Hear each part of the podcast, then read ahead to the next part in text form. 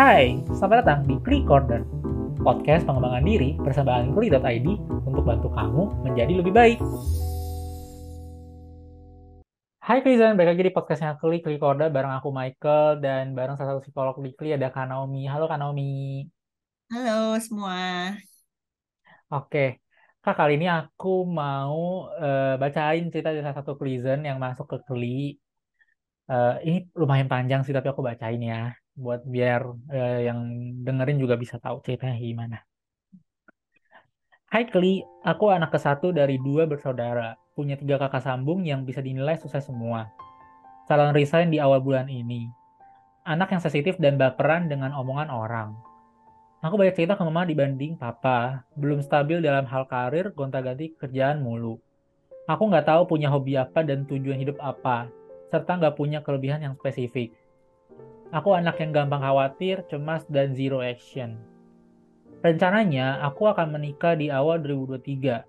Aku berumur 26 tahun, pasanganku 32 tahun. Jadi, awalnya aku mengajukan resign untuk habis kontrak saja. Namun kontrakku diperpanjang dan akan habis di awal bulan ini. Niat mengajukan resign karena mau menyiapkan pernikahan. Aku kira akan mengadakan lamaran di tahun 2022 Cuma setelah tanya saudara, seharusnya lamaran dan pernikahan terjadi di tahun yang sama. Karena sudah on proses di HRD untuk resign, aku menganggap aku sudah salah langkah. Tidak ada backup pekerjaan lain dan terlalu gengsi jika harus melakukan pekerjaan lain selain pekerjaan back office. Makin ke sini aku makin sensitif dengan omongan orang terutama pasanganku. Sebelumnya pasanganku punya mantan yang sudah meninggal dan hubungannya berlangsung selama 7 tahun. Tidak mungkin sekali kalau dia bisa sayang sama aku seperti dia sayang sama mantannya. Aku merasa insecure dengan pencapaianku selama hidup yang bisa dinilai begini-begini saja. Sedangkan dahulunya pasanganku dan mantannya sangat gemilang di pencapaian karirnya. Pasanganku dan mantannya bermain di asuransi dan sekarang sepeninggalan mantannya, aku juga yang tadinya buta asuransi malah jadi ikut-ikutan join asuransi. Aku punya rasa malu sama pasanganku beserta leadernya karena aku merasa anak ini jadi tidak semangat dan atau tidak perform di pekerjaannya.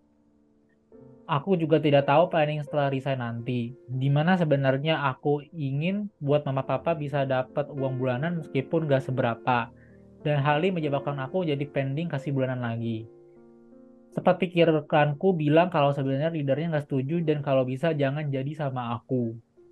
Berbeda sama pasanganku yang dia sudah terplanning untuk hal-hal apa saja yang akan dia kerjakan, aku melihat di Instagramnya fotoku tidak dihapus sama sekali.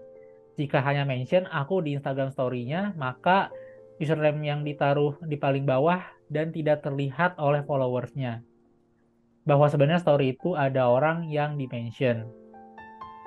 Sebaliknya, mention namaku akan dimunculkan berbarengan jika mengikutsertakan username masa anak-anak lain. Pernah aku temui di dalam laptopnya ada foto mantannya foto di rumahnya sedangkan aku sampai dengan sekarang tidak pernah dijak ke rumahnya yang dia katakan dia tinggal dalam sebuah kontrakan. Tapi posisinya sekarang karena sudah mau menikah, saya sudah dikenalkan. Baru aku ketahui juga jika mamanya bukan beragama A, dan hal ini baru saja diungkapkan beberapa minggu silam. Sampai dengan sekarang pun aku tidak dikenalkan dengan teman-temannya. Jadi aku hanya mendengar cerita saja. Kadang jika dia cerita seputar wanita mandiri atau pasangan suami istri yang semangat dalam bekerja, aku merasa aku tidak berguna. Aku yang tadinya anti jika harus menikah dengan agama lain, aku pindah dari B ke A. Sekarang aku malah mengiyakan perpindahan tersebut di mana yang awalnya aku pikir nikah secara B gampang dan ternyata sama saja sulitnya. Untuk sekarang aku jadi jarang berdoa dan gak tahu harus berdoa sesuai agamaku sebelumnya atau agamaku saat ini dan aku merasa Tuhan semakin jauh. Aku jadi suka marah dengan diri sendiri, kadang bisa aku luapkan juga ke pasangan. Kadang aku berkata dalam diri supaya aku bisa cepat-cepat meninggal karena aku capek. Wow. Seperti itu. Yang baca juga ini ya, bingung. Iya. Karena lumayan. Oke, jadi tampaknya uh, siapa nih namanya? Gak ada namanya ya? Gak namanya kan dia okay, memilih jadi, menyensor namanya. Jadi tampaknya dia uh, masih labil ya kalau lihat soalnya kayaknya dia berpindah dari satu masalah ke masalah lain dia nggak ngerti apa tujuannya nggak tahu sebenarnya dia maunya apa. Kalau orang maunya A, dia akan ngikutin A. Kalau orang maunya B, uh, dia ikutin B. Makanya uh, akhirnya dia bisa pindah agama lah, kayak gitu ya. Dan kalau dilihat Jadi, dari tulisannya dia, kayaknya hmm? dia agak ini ya kayak, maksudnya kayak masalahnya agak banyak karena kayak kalau misalnya kita baca kan masalah A ke masalah B, masalah B satu ke C dan penulisannya juga agak kurang rapi. Jadi kayaknya juga dia masih susah untuk mengutarakan apa yang dirasakan nggak sih kak? Bener gitu, kayak dia uh, berumur 26 tahun tapi dari cara menulisnya dia tidak terlihat seperti 26 tahun ya, masih kayak uh, kita bilangnya childish, kurang matang, kayak perasaannya tuh meluap-luap kayak gitu. Jadi kelihatan banget sih kalau dia tuh hmm, low self esteem gitu. Terus dia juga dia juga suka membandingkan dirinya gitu. Makanya karena patokannya dia selalu orang lain, jadi dia nggak pernah tahu maunya apa sih gitu. Dia tujuannya apa sih kayak tadi dia nggak uh, bisa dia kalau memutuskan sesuatu tuh rasanya tidak berpikir panjang jadi kalau misalnya oh dia pengen A ya udah dilakukan gitu. Habis itu dia nyesel gitu. Nah, sebenarnya yang paling penting karena dia low self esteem, insecure, yang paling penting dia perlu deh cari tahu apa sih value yang penting di hidupnya dia gitu. Apa yang mau dia tuju. Seben ini kan sebenarnya sesuatu yang abstrak ya, tapi sebenarnya bisa dibikin jurnal. Apa sih hal-hal yang menarik buat dirinya, apa yang membuat dia excited, uh, apa yang ingin dia pelajari? Gitu dari hal-hal kecil seperti itu coba deh ditulis setiap hari sampai akhirnya dia menemukan oh ini nih hal yang ingin aku lakukan. Gitu. Terus afirmasi uh, nilai dari diri sendiri gitu. Jadi jangan membandingkan diri sendiri dengan orang lain. Jadi kita labil orang A ya udah kita A. Padahal belum tentu kita mau gitu kalau kita tahu tujuan kita habis itu stop untuk lihat-lihat kiri kanan itu seperti apa karena kita cuma perlu membandingkan diri kita dengan diri kita yang dulu gitu. Apakah yang sekarang kita berprogres nggak? Mau progresnya kecil juga nggak apa-apa, tetap aja it is still a progress gitu. Terus ke, tentukan kebutuhanmu tuh apa? Kalau tadi kan bingung ya sebenarnya dia pengen kerja, pengen pacaran, pengen udah apa menikah, gitu. Udah mau menikah dan pindah agama juga. Jadi kayak tadi juga aku rasa sih kayak banyak kebingungan dan maksudnya kayak kalau misalnya aku baca dari ini kan dia juga karena aku melihatnya dia kayak nggak terbiasa untuk mengutarakan perasaannya jadi kayak berantakan banget. Jadi kayak ibaratnya kita lagi bahas A ntar dia bisa masuk yang B kita lagi bahas B ntar bisa dimasuk yang C gitu ya karena mumet kan semuanya tuh berputar tanpa dia pernah utarakan tanpa yes, yes. dia tahu cara mengekspresikan perasaannya itu. Jadi uh, tulis deh misalnya dalam pekerjaan kebutuhan kita apa dalam pasangan kebutuhan kita apa dan tentukan prioritas yang mau kita benerin yang mana dulu. Kita nggak akan mungkin bisa benerin itu semua dalam sekali waktu. Mana yang saat ini jadi prioritas dan paling bisa kita lakukan?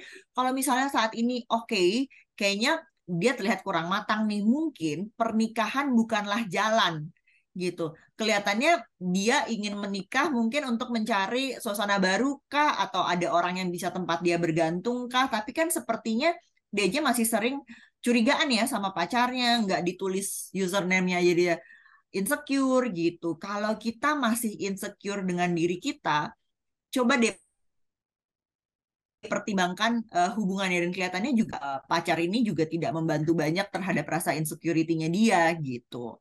Jadi uh, tentukan kebutuhanmu dan prioritas saat ini apa yang mau dibenerin dulu. Nggak apa-apa kok satu-satu. Nggak harus semuanya sejalan yang karir sukses, pernikahan oke, okay,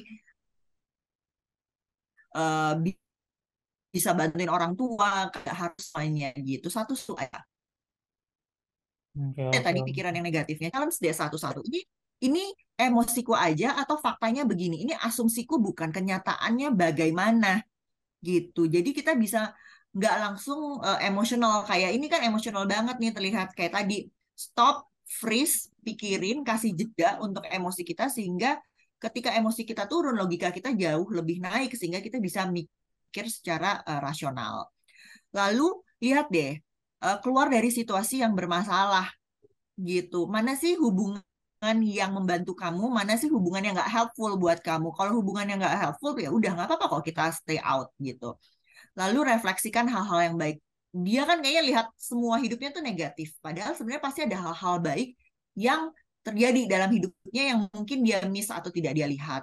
Lalu fokus ke baby steps. Nggak apa-apa, nggak harus kayak tadi semuanya tuh kelihatannya grande gitu. Tapi hal-hal kecil, perubahan kecil itu hal yang baik. Lalu kalau misalnya masih tidak bisa, cari pertolongan ke psikolog gitu. Mungkin kita terlalu mumet, kita butuh bantuan untuk orang lain tuh membantu uh, apa ya seperti benang yang ruwet butuh dilurusin nih satu-satu supaya kita juga lebih jelas melihat permasalahannya itu. Oke oke oke. Dan masalahnya kan mungkin aku juga ngerasa dia belum coba komunikasiin juga ya ke pasangannya soal ke insecuritasnya dia. Maksudnya kayak apa yang jadi bikin dia nggak nggak pede nggak secure tuh kenapa? Kayak aku ngeliat kayak mungkin dia belum coba komunikasi. Mungkin bisa dimulai dari situ juga ya kayak ya. apalagi kan benar benar. dia udah mau menikah gitu loh. Jadi kayak suatu hal yang cukup serius kalau misalnya nanti setelah menikah baru komunikasi kan takutnya udah telat banget ya. Betul. Jadi kan hmm, pernikahan kan bisa membawa masalah sebenarnya masalah baru. Jadi jangan jam ke masalah yang baru sebelum kita menyelesaikan yang sebelumnya dulu. Ya bisa dikomunikasikan entah ke orang tuanya entah ke pasangannya. Tapi sebenarnya lebih dia juga komunikasi deh sama diri. Apa sih kenal deh dirinya? Sebenarnya aku maunya apa? Gitu. Supaya dia juga bisa mengekspresikan dengan baik. Karena kadang-kadang uh, kita nggak tahu maunya apa. Ya bingung aja kan orang juga jadinya lebih bingung lagi ya menghadapi dia. Jadi pertama-tama clear dulu dengan apa yang dia mau habis itu kita bisa minta bantuan sehingga orang juga bisa membantu kita. Oke oke. Pokoknya paling pertama adalah tahu dulu ya kita sendirinya maunya apa gitu. Oke oke oke. Semoga jawaban dari Kak Naomi tadi bisa membantu Prison yang cerita ini ya. Dan buat Prison di sana yang mungkin ngalamin hal yang sama Semoga tadi tips bisa membantu dan boleh banget dikonsider buat konseling ke psikolog buat membantu meluruskan benang-benang yang kusut tadi ya. Gitu. Dan bisa juga nih konseling bareng Kak Naomi di Kli. Tinggal chat ke link yang ada di bio-nya Kli. Oke, okay. uh, eh, thank you Kak Naomi atas jawabannya. Semoga jawaban tadi membantu. Sama-sama. Sampai jumpa di podcast selanjutnya. Thank you Kak. Thank you semua.